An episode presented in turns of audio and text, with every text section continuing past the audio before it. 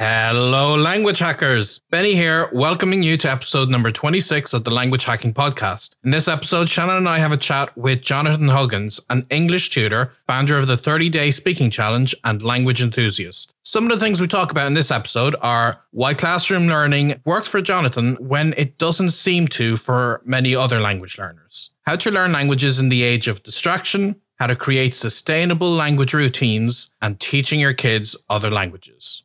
How are you finding the Language Hacking Podcast? Let us know by leaving a review. We really appreciate a recent review from Raymond, who wrote a review to let us know that the podcast is super useful and entertaining. Raymond also said, I don't miss a single one. If you're like Raymond and you don't miss a single episode, or if you enjoyed this episode, you can let us know what's working for you at languagehacking.com slash review. As always, we really love hearing from you and we read every review. The links and resources mentioned in this episode can be found at languagehacking.com slash 26. Now, on to our interview with Jonathan.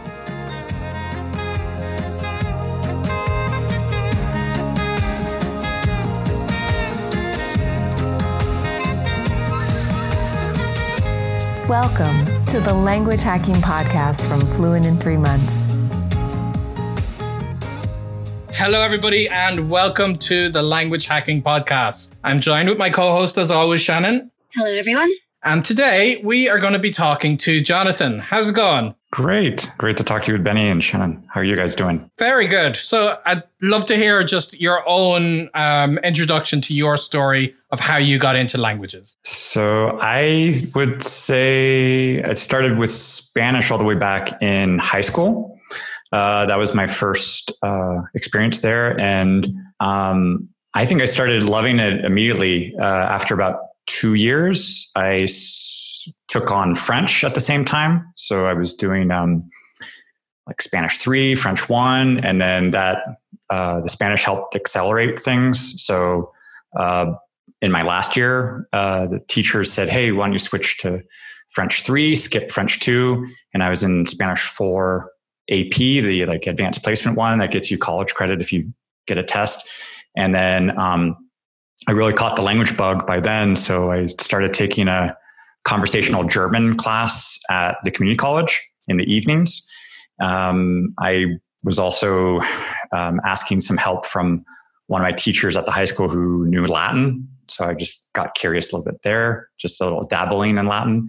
Um, and by the end of high school, my, my teachers uh, selected me for like a, uh, an award for excellence in foreign language. They said I was like the only one from my high school, the only one from my district, and uh, there was a special kind of a all district uh, event where they invited people. So it was like really cool to be picking up Spanish, French, German, and then after high school, then I picked up Italian and and just ransacking the local library for Russian, Arabic, uh, Chinese, just any anything I could dabble in. Um, I just started experimenting wherever I could get my hands on stuff, or if I met foreign exchange students, um, I hired a, a Japanese uh, student to like, hey, can you just tutor me in your native language and explain these things? They weren't teachers, so I had to figure some of that stuff out just by interacting with with um, with them as a native speaker and trying to kind of use self study approaches for teasing out uh, any insights I could get from them. So, and that was yeah, that was like 20, 25 years ago. I love how your story is a little bit different from a lot of the other polyglots out there in that a lot of us were really bad at languages in school or it wasn't our thing or the method didn't necessarily work for us.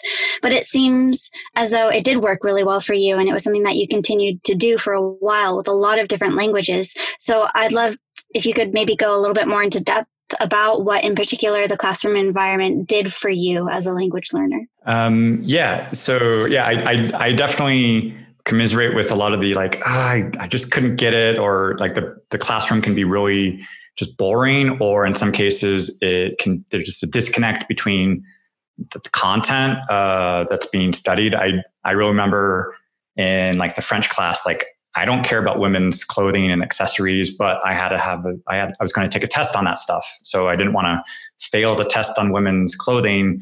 I had to learn all the vocabulary even though i wasn't going to use it myself but um, I would say for my my dad is also a bit of a language dabbler, so he had like the whole Pimsleur catalog, and uh, or, or, it felt like he had the whole thing. But so I would steal his cassette tapes, and um, sounds a bit crazy, and I think it was, but I had access because I was uh, had musical training as well and played a couple instruments. So I had a musical studio in my bedroom. So I would have cassette players um, and I would play the Spanish Pimsleur tape, the French Pimsleur tape, the German Pimsleur tape, the Italian Pimsleur tape.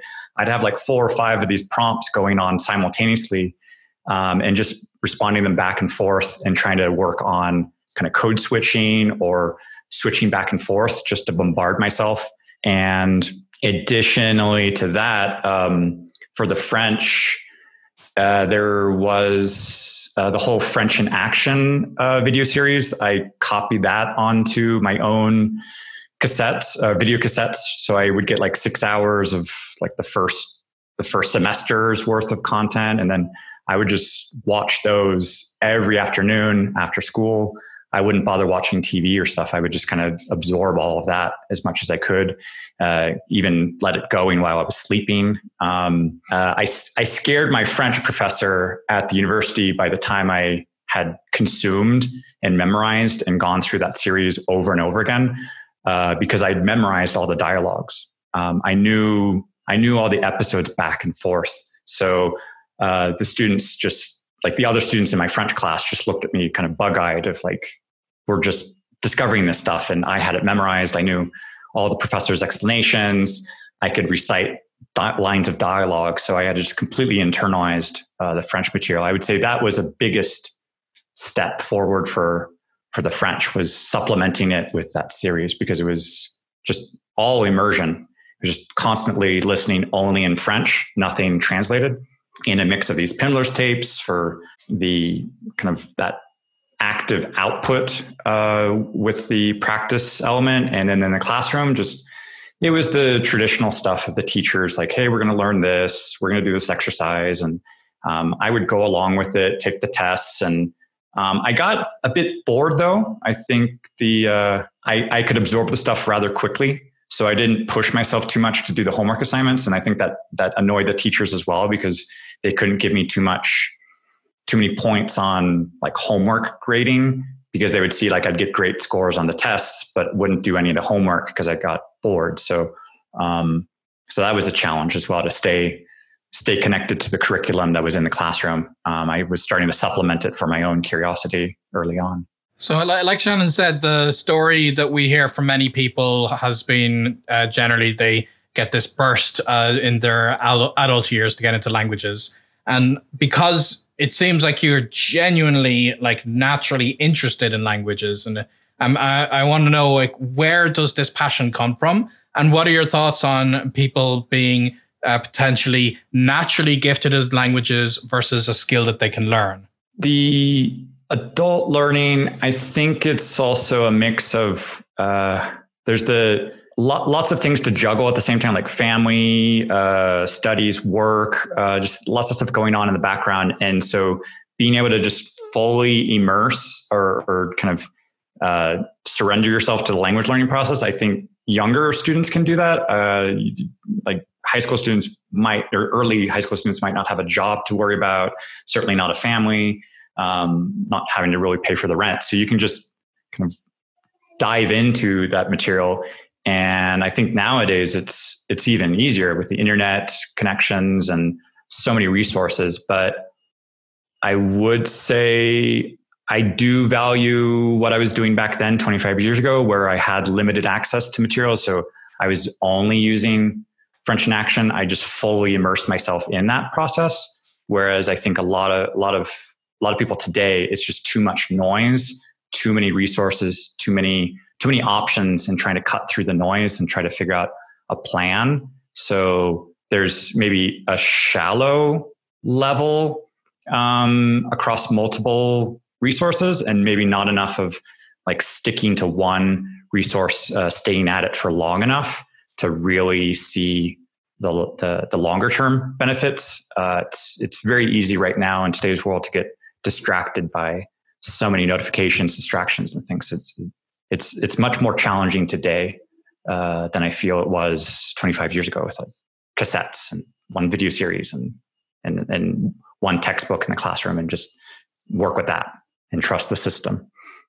Based on what you just said and a couple of things that I know about you, the fact that you're a dad and you're also an English teacher, I'm sure that in working with English learners, especially because I feel like this is a predominantly English learner thing is that now with all of the access to materials and online and games and movies and globalization and things, there's just a lot more, especially in English available in other places. And I know with my kids, it's really easy for them to you know, start playing a video game and they start learning English playing Minecraft and all of that sort of thing. So as far as resources and as far as the stuff being available, what have you noticed with your students and the impact that this has had? It's the I, I might go into like like my first lesson, especially students who are preparing for the TOEFL, the test of English as a foreign language, so they can get accepted uh, into like a, a, university in the states or other countries. And uh, I might give them a lot of recommendations uh, and say, okay, take advantage of the internet. Um, there's YouTube channels, there's these resources, but at the same time, there's a lot of uh, resources about can we trust this? Is it up to date? Is this going to be effective? So they do come to me wanting that guidance. They do want that action plan. So tr- telling people that there's a whole buffet and figure it out on your own sometimes gets a bit overwhelming. Um, for for my own kids, uh, basically YouTube and, and, Netflix are their babysitters sometimes. So they're they're going in and specifically selecting that they want the stuff in Spanish. Um, that's their dominant language since we live in Mexico. Um, and and when we have family movie night, it's a debate because I want to watch some of the stuff in English. They want to watch it in Spanish. Uh, their mother wants to watch it in French. So it's like we, we, we have to kind of play uh, rock, paper, scissors to see which language we're going to watch the, the movie in. Uh, half the time, I end up having to watch stuff dubbed in Spanish, um, uh, which isn't a problem, but uh, I would like to encourage them to listen in English. But um, there, yeah, there's so much content out there, uh, and deciding which language to use it in or sticking through with the process gets gets a little bit trickier. So uh, you you had this background that you were passionate about languages, but ultimately you ended up needing uh, to use these languages. Like you say, you currently live in Mexico, so obviously you're going to have to use Spanish a lot. But I believe you studied music at uh, La Sorbonne in Paris, mm-hmm. and that that would have obviously involved um, using quite a lot of French. And how was that adjustment to using French, like especially in a university kind of situation? Were you nervous or excited? And how did you make that adjustment? It it was a I, I went from being a for for the music side and for the language side I went from being like a big fish in a small pond at my university uh, where I was in California to being a very tiny minuscule little sardine um, at a European university and just among all these really talented musicians. So I got a huge case of uh, kind of imposter syndrome. Like, what am I doing here? Um, the first year, I was just focused on French studies. I was doing French uh, French literature, uh, lettres modernes. I completely failed that that first year because I just didn't know how to write a French essay. Uh, the American style essays just did not prepare me for the um, commentaire composé or the uh, uh, dissertation. Like I just didn't have any of that experience, and my teachers were just giving me these brutal like nine out of 20 scores. And my f- friends would say like, Hey, that's pretty good. And I was like, I failed. And they would say, no, 10 is decent. And uh, by the end of the year, I, I, decided to go back to music and I did uh, musicology, uh, musicology, and all of those courses were in French. So I no longer had to compete on French like a native speaker and writing essays like a native speaker. Now I could just be studying music and having so-so essays because the emphasis was on my uh, musical analysis or my understanding of like history and sociology and, and composition techniques and that that was a focus not how well i could write an essay so um, my teachers in the music department which were much more supportive than my uh, french literature uh, teachers. It was still the same university, but it was just a very different experience. And how do you think all of these different experiences that you had in learning languages in school and learning in a different language had on your teaching today? Oh, it, it really made me much more compassionate, much more empathetic with with the students. Like I, I've been living abroad for almost uh, 18 years now. Um, and I know that experience of learning in a foreign language, trying to uh, assimilate to the local culture, uh, using the language as a language of communication with the teachers, having to get really good at the homework assignments and things. So I, I, all of the students I work with for like the TOEFL prep, I, I see myself 18 years ago, uh, 20 years ago, and and I I can say, oh, this is the advice I wish somebody had told me, not only about the exam process or studying in a foreign country or um, who to make friends with once you move there. Uh, just uh, like a lot of those steps, I can I can kind of guide students in a um, uh, more than just here's English, here's grammar, here's pronunciation, here's vocabulary. I can uh, go a lot further than just the prep process. I um, I do follow up on kind of the once they get the scores, then we move on to the motivation letter or the statement of purpose, and and then I get emails months later like, "Hey, I got accepted that university. Um, I've been studying here. Like, thank you so much." So it's really it, it's very gratifying to to be able to go through that whole process, see somebody who's motivated to learn somewhere abroad, uh, prepare for the exam, realize there's a story after the exam, and then they actually do get into these places. So um, I see myself uh, 18 years ago, and, and I love being able to kind of hand the keys to let people unlock that stuff for their own journeys and their own uh, kind of life stories that are about to take place if they get those scores and get get a chance to travel. And one thing that you've uh, done is you uh, took the precursor to the Fluent Three Months Challenge, the Add One Challenge, and you participated in that, mm-hmm. and you actually got some inspiration and created your own 30 day speaking challenge along the lines of like you're saying you've learned how to give the keys to other people and encourage them to learn language. So how uh, I would lo- lo- like to hear your um, explanation of how that kind of evolved and what that is today. This 30 uh, day speaking challenge. Even beyond before that, I think uh, there's another challenge called Language Heroes, uh, which uh, you I think you are familiar with, uh, Evgenia Kasheva. And so a, a, a, Russian friend of mine told me she was joining that one back in the summer of like 2015. And then after that went through an iteration of like 12 weeks, they said they were opening it up to uh, foreigners. So they, so I was learning Russian at the time and they just i got welcomed by hundreds of russian speakers wanting to enthusiastically learn these other languages. I practiced as much as i could and then um, they voted me king uh, by the end of the 12 weeks.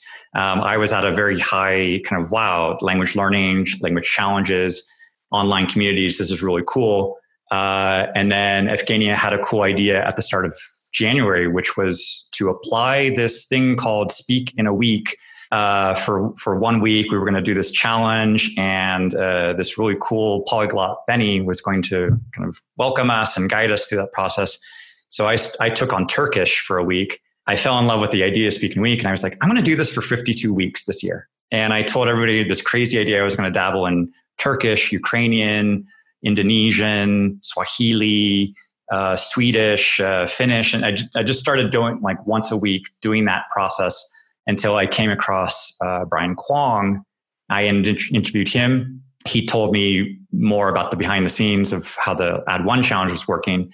He invited me to join it and he said, stop dabbling, just focus on one language, do Russian for the next three months. And I said, okay, fine. Um, and I, I just surrendered myself to Russian for, for the 90 days. And I really liked the idea of the day zero, day 30, day 60, day 90 recording by the end of the first week, I said, um, I'm going to make this a daily, a, a, daily action. So I just turned it into a, a playlist. Uh, every night I would record myself speaking in Russian for about five ten minutes. I managed to keep that up for like a 90, 100 day streak, even beyond the 90 days. My day 90 conversation ended up being like an hour and a half, eh, all in Russian. I, I, I surprised myself by how long I was able to do that. And, but then I crashed really hard because I was also doing like I had A1 15 for Russian, A1 16 for Greek. I couldn't really keep up both of them simultaneously. And then I was on vacation visiting my family. And then my online teaching really took off. And I had these 11 hour, 12 hour teaching days. And I just crashed. I couldn't keep up. It was an unsustainable routine. And um, I struggled for a long time after that for several months. And then I came up on this one year anniversary of joining the Add One Challenge. And on a, on a whim, I had a friend who said he was learning Russian at the time. And I just challenged him, like, hey, do you want to just record ourselves for on a daily basis for 30 days? And he said, yes. And then I just went into a couple of these Facebook groups and said, hey, I'm, I'm doing this crazy thing for the next 30 days. Anybody want to join us? And uh, 40 months later, we're, we're still at it. Um, we haven't stopped. Yeah. You just mentioned something that I think is really important, and it's about sustainability in your learning and the ability to create a routine that you can stick to and sustain for the long term. And I think that's one of the things that a lot of language learners struggle with because they get excited about the language and they want to do all the things and they end up doing too much. And like you said, crashing and burning. So what would your advice be to someone about one, creating a sustainable routine and what that might look like? And then two, uh, how to avoid the crash and burn or what to do if you are facing it? The two two books that I would recommend. Uh, one uh, by Charles Duhigg, The Power of Habit. That really helped me figure out some some uh, uh, ways to work on good habits and break some bad ones. And uh, and, and currently, I'm working on reading Atomic Habits by uh, James Clear. That's that one is heavily about systems and that sustainability. And that one is is helping find the sweet spot uh, where it's not too intensive and I'm not going to burn out so much. So, uh, currently, what is working thanks to those two books and, and those two systems is I keep the system as simple as possible. So now each day I'm doing one video recording. Just let the let the video go, and I will record myself, uh, get the ball rolling in English, start brainstorming what I'm going to talk about, then switch to Spanish, French, German, Italian, Russian, let it go, I don't know, maybe 20 minutes or 30 minutes, just switch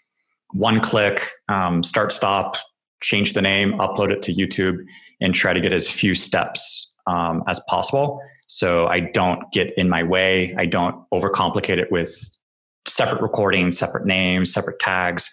I just try to keep it as, as, as simple as possible. And that now seems to be uh, sustainable. Like I, I can see myself just not overthinking, just starting to speak and then stop. Um, so start simple, keep it simple. Don't overcommit. Um, not the I'm going to do two hours a day, but maybe start with I can do five, and then five becomes ten.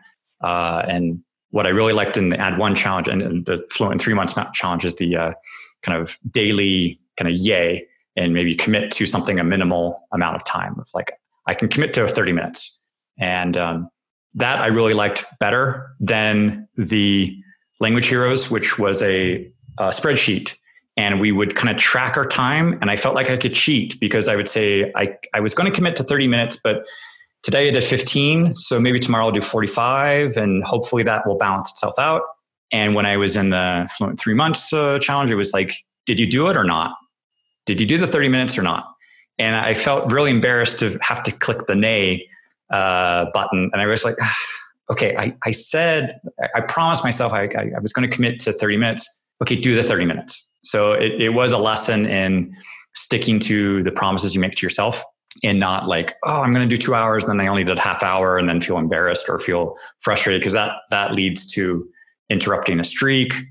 That leads to um, kind of two days of interrupting a streak and, and then it becomes uh, frustration, embarrassment, uh, and then okay, I'll just give up. So as well as um, daily check-ins, like we have in the challenge, and uh, like you said, you appreciated having uh, specific like day zero, day thirty goals that you would be aiming for. and obviously not overcommitting. What do you recommend for beginners? Like, what are the resources? What are the uh, specific things that they should be doing as they're in their first couple of months of getting to learn a language? Like, what are the what's the meat of the actions that they take?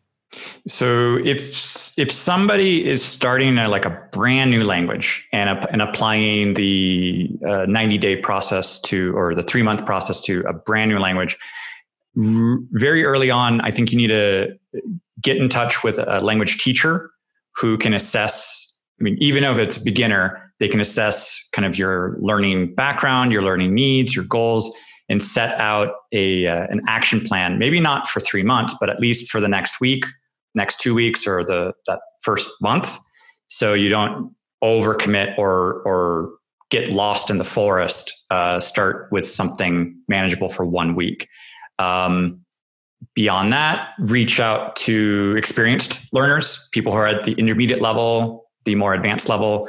Uh, see what worked for them. Kind of uh, what what was really good, useful vocabulary uh, to work on to focus on first, uh, because there's so much out there, so much clutter, so we can get um, we can get a little overwhelmed with too much. But starting with a, uh, maybe a one week process, and and I think the um, keeping track of what you're doing each day uh, what worked, what didn't in that routine, how much time did you spend on it, uh, self-assess what worked, what didn't, do a little bit more of what worked, trim trim back what didn't, and keep it daily. Keep keep, keep the focus uh, daily. Um, I think waiting till the end of the weekend, uh, it's not as as effective. Um, similar to like going to a gym, like once a week is not as effective as a little a little bit each day. Um, bite size kind of uh, tasks. Mm-hmm we had spoken a bit ago about how your father was really into languages and you're really into languages and now you're raising your kids to speak multiple languages. So it's really interesting how that's been so multi-generational for your family. Do you feel that there's anything specific that maybe your father did to encourage you or was it just the accessibility like if someone wanted to encourage their children to speak another language or share that enthusiasm like what sort of environment might they be able to set up to make that easier? Oh, yeah, that's an excellent question. I think the having those resources there, having that having that library, having those bookshelves, just I could go in and just and, and, be encouraged to do that. I didn't feel like I was stealing his stuff. He was like, "No, go, go, take it, borrow it." And we would have um, cassettes, and I think I've heard uh, you listening like Pimsleur cassettes in your car, and so that kind of stuff is very stimulating. I went on a a road trip uh, with my dad, and and we had one of those like Russian Pimsleur tapes in the car, and um, he didn't realize how much I had learned. He thought I had was still in the kind of hello, how are you, and I was responding to some stuff. So so then encouragement, just doing some of the stuff together. For my son, I've tried not to push him so much to like have to respond to me in English. I wish I had done that, but my daughter, she's younger than him, and she will go out of the way to respond to me in English. So I don't want to push too much because um, I, I, I, recognize there might be a pushback, and I don't want to have that disconnect. Um, but I will encourage them. I, I only speak to them in English, so I do get them to at least hear me in English. And I, I also recognize that when I ask or questions, it forces them to respond uh, back in English. When I ask like, "Hey, what do you want to eat?" They're going to respond to me in Spanish. But if I say, do you want you know, this or that, they have to repeat what I just said. Um, it, in, in some cases with my dad, I, there were some cases where we would be traveling and you say, Oh, there's some French people, go talk to them in French. And I would feel a bit embarrassed, a, a bit shy. Like I wouldn't go up to random Americans speaking English and go, they, they speak English. They're Americans. I'm like, yeah, so am I. I don't necessarily have that instant connect to just kind of go up and just hi, I'm some random stranger learning your language.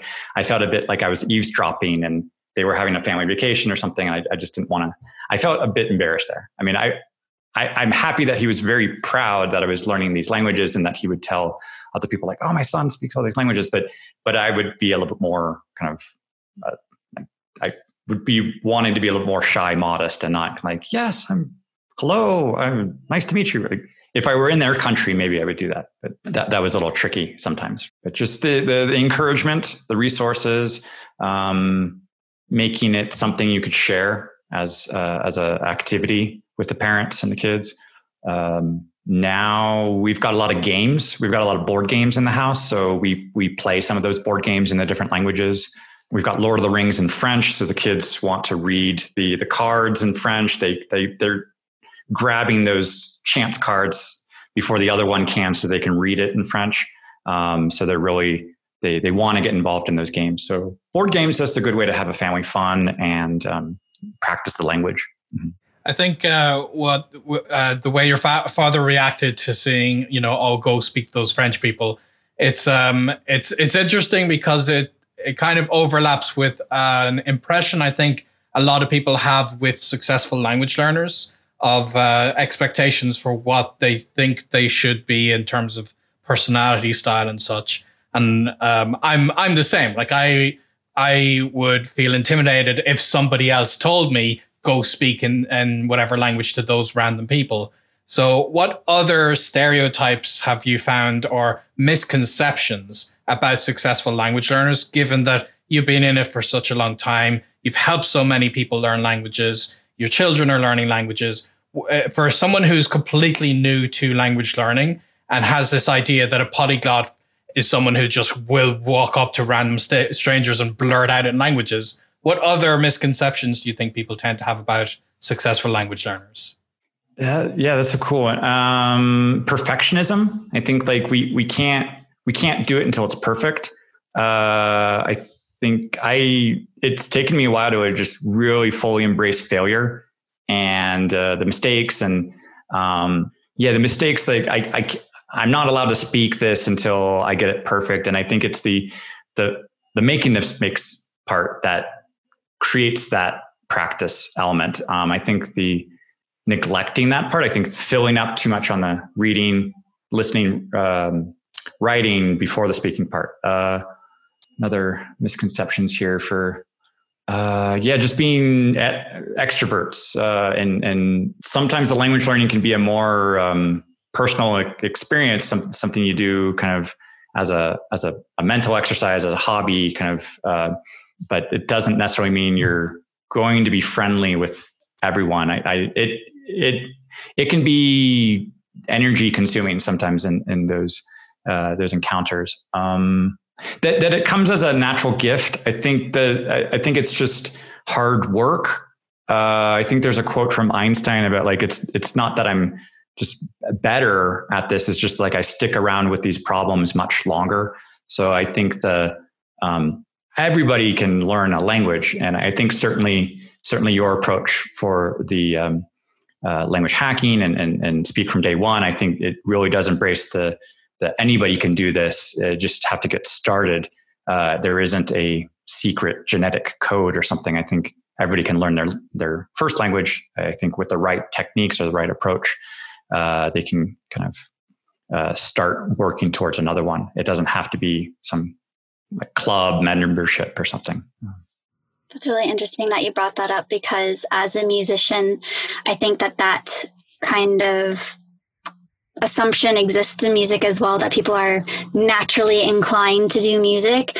Whereas because they just see this person on stage performing their instrument or singing they don't see all of the hours of practice that go in all of the hours of rehearsal that go in all of like the head slamming, frustration moments, mistakes, all of those things that happens in the background. And the same is true for language learning. So, uh, given that those two kind of have that bit of overlap, and as a musician, having studied it all the way through university, have you noticed any other parallels in the two? Well, yeah, definitely, and I, I, I agree with a lot of stuff you said uh, when the two of you were talking about your musical background in a in a previous uh, podcast episode. The um, the work that goes in for the, the, the daily training and, and and and especially what you say like the mouth muscles and uh, that needs training that needs muscle memory to to work on that stuff. It's not like it's just not not exactly a cognitive process that like I I think I can speak this language. There also has to be the practice element in there. Um, certainly the the hours that go in um, I think the I think there's a quote from I think the violinist, the Heifetz, about if I don't if I don't practice for a day, I notice it. If I don't practice for two days, the critics notice it. If I don't practice for like three days, the audience knows it. So it speak practice speaking. It really does need that daily daily practice. Uh, otherwise, we get kind of rusty rather quickly. And uh, I, I, I think that's doing doing this on your own. It doesn't just have to be the musician playing and, and jamming with with other people. I think a lot of language learners think the only practice opportunity is in a conversation or with a teacher. And the the big thing that I learned in, in, in the Fluent Three Months Challenge was like I could practice by myself. I could record myself uh, each day, and that would still constitute as as practice. And that's something definitely that musicians would do. That they want to get good at that piece of music. You you practice that alone, and then you perform it. Uh, you you rehearse it, perform it with other people. So I think language learners definitely need that practice, uh, individual practice, reviewing some of the grammar, adding some new vocabulary, doing some uh, pronunciation exercises, and then and then rehearsal performance might be with um, with other learners or other native speakers, and that might not actually be a practice mode. That might be a performance mode, um, where like you don't want to uh, make your speaking partner wait while you're looking for Google on what's that keyword or what's that translation. You you want to perform. You want to uh, have that conversation uh, and not keep them waiting. And uh, switching gears a little bit, something you said earlier was that, uh, which I find so interesting, uh, because I've I've heard different perspectives perspectives on it. That nowadays we have so many resources that it's definitely overwhelming, but it makes it it means that you can get specific resources for specific things. And one thing that I do see that you're very active in that you can be now that you would not have been able to be 20 years ago is you've a very lively Instagram account. And there's a very active language learning community within Instagram. So, what kind of benefits do you see of using that kind of social media to express your language learning and to see other people's? The, the, the social element online is definitely a, a game changer for sharing work, finding finding a community, finding people who can even kind of outsource feedback for you. The, the, videos that that can be a bit of a kind of getting out of one's shell, so that that can be beneficial for the language learning process. But the connection, I think that's a huge uh, possibility. Where if if I did go back 25 years and realize like, okay, I'm just here in at, at home how, how do i know? Am i am i doing this right? How can i get some feedback? I i did work a little bit at the beginning with icq um, and and started uh, interacting with people online but it was all text. There, there was no real audio at the time. Uh, that did help with actual conversation actual vocabulary. But nowadays with the uh, instagram you, you can get those commit to maybe a 60 second audio recording. It doesn't have to be something too long, like on a YouTube channel. It could just be something bite size. Um, and with the right hashtags, uh, other people who you have never met before, they could um, give you feedback. They could um, uh, give you some corrections. They could give you some enthusiasm. Um, I would say the community is very supportive. It isn't. It, it isn't all kind of negativity or or critiques or you're not doing it right. I think there's a lot more encouragement. Um, it's it's a very motiv- motivating uh, environment, a very nurturing one. One of the things that we like to, on a similar note, since you're talking about social media and tools that are available to us today, what is your impression of what language hacking is? We like to ask everyone who comes on the show since it is a language hacking podcast. I love language hacking. I, I, one of the one of the reasons why I started a Facebook group like five years ago actually was I was getting so many direct messages from people wanting to like communicate and, and practice. And I said, I want to get all of you together in one place and I'd like to do some kind of a hackathon. Um, it never really took off. It was such a difficult concept to explain to people like, okay, I'm going to create this spreadsheet. All of you come in here. Let's, let's do this for one hour. We're going to translate all these things. I also do some some some coding. I, I, can do some like HTML, JavaScript, and stuff, and create some web apps. And I wanted to just like, okay, let's get all this vocabulary here. Let's get all the sentences, sample sentences. Let's get some recordings, um, and I will kind of hack together some things where it's crowdsourced uh, and we can put together our own resources. And um, people just didn't quite catch that; they didn't quite commit to it. Um, but for for my own learning, I I love that kind of stuff of what are the essential 100 words or what are the most frequent things that I need and cherry pick what's going to help me communicate. Um, I, I also love the approach of kind of learning lots of filler words first. Um, I was able to bluff a lot of native speakers into thinking I had lived somewhere where I'd never set foot before because I could throw in um, also or acht or uh, jagenau um, in German. And it's like, oh, when did you live in Germany? I was like, never. Um, so that those kind of little tricks can kind of convince a native speaker to just let down their guard and, and kind of speak with you in a more natural way. I, I love some of those little tricks. And um, I've got all the, uh, the four uh, books for German, French, Spanish, Italian. Um, I should have gotten those signed uh, at Langfest, but um, but yeah, I love that approach. I think it's really cool for uh, opening the opening the uh, under the hood of the car and figuring out how the language works and, and trying to trying to get started as, as quickly as possible and not kind of figure out the whole thing perfectly before speaking. I think enough enough is a is uh, enough can go a long ways. I think the uh, with with teaching, I tell students like phrasal verbs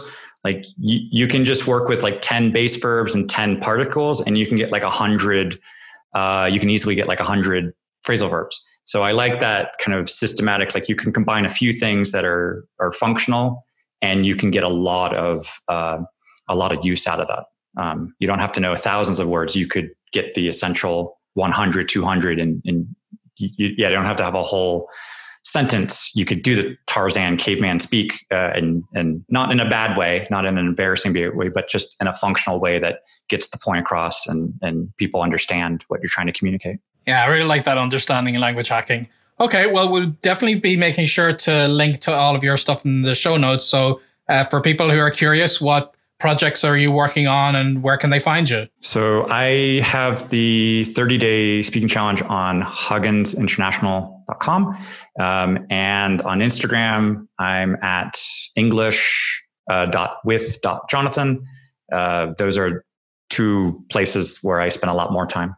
Excellent. Well, as Benny said, we'll be sure to include that in the show notes and um, along with all your other social media links, because I know you're active on YouTube and everything too. So we want to make sure to include that so people know where to find you. Uh, thank you so much for joining us today. Oh, thank you. It was a pleasure. And yeah, can't wait to share this with everybody. Yeah. And until the next one, happy language learning. Happy language learning.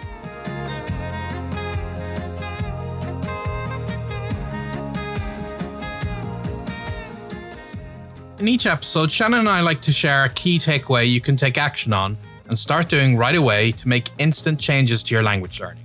And in this interview, Jonathan shared how enough can go a long way. Over the years of learning, he's figured out how just a few functional words and phrases in a new language can help him communicate. You can get a lot of use out of just a couple of hundred words, connectors, or key phrases. Would you like to know what these phrases are? When you join the Fluent in 3 Months Challenge, we have a mini course built in called Conversation Builder. And as part of it, you learn how to create scripts with these few keywords and phrases that take you a really long way. Can find out more at languagehacking.com slash challenge. We hope you enjoyed this interview. We definitely found our chat with Jonathan interesting, so thank you for listening. And if you found this interview helpful, don't forget to leave us a review at languagehacking.com slash review. Until next time, happy language learning. We hope you enjoyed this episode of the Language Hacking Podcast. Subscribe on Apple Podcasts, Stitcher, Spotify, YouTube, or wherever you get your podcasts. If you found this episode valuable and want to help us out, please leave a review at languagehacking.com forward slash review. The Language Hacking Podcast is presented by Benny Lewis and Shannon Kennedy and produced by David Sobel, with special thanks to the Fluent in Three Months team. The theme music was written and performed by Shannon Kennedy. Find the show notes at languagehacking.com forward slash podcast. Thanks for listening and happy language learning.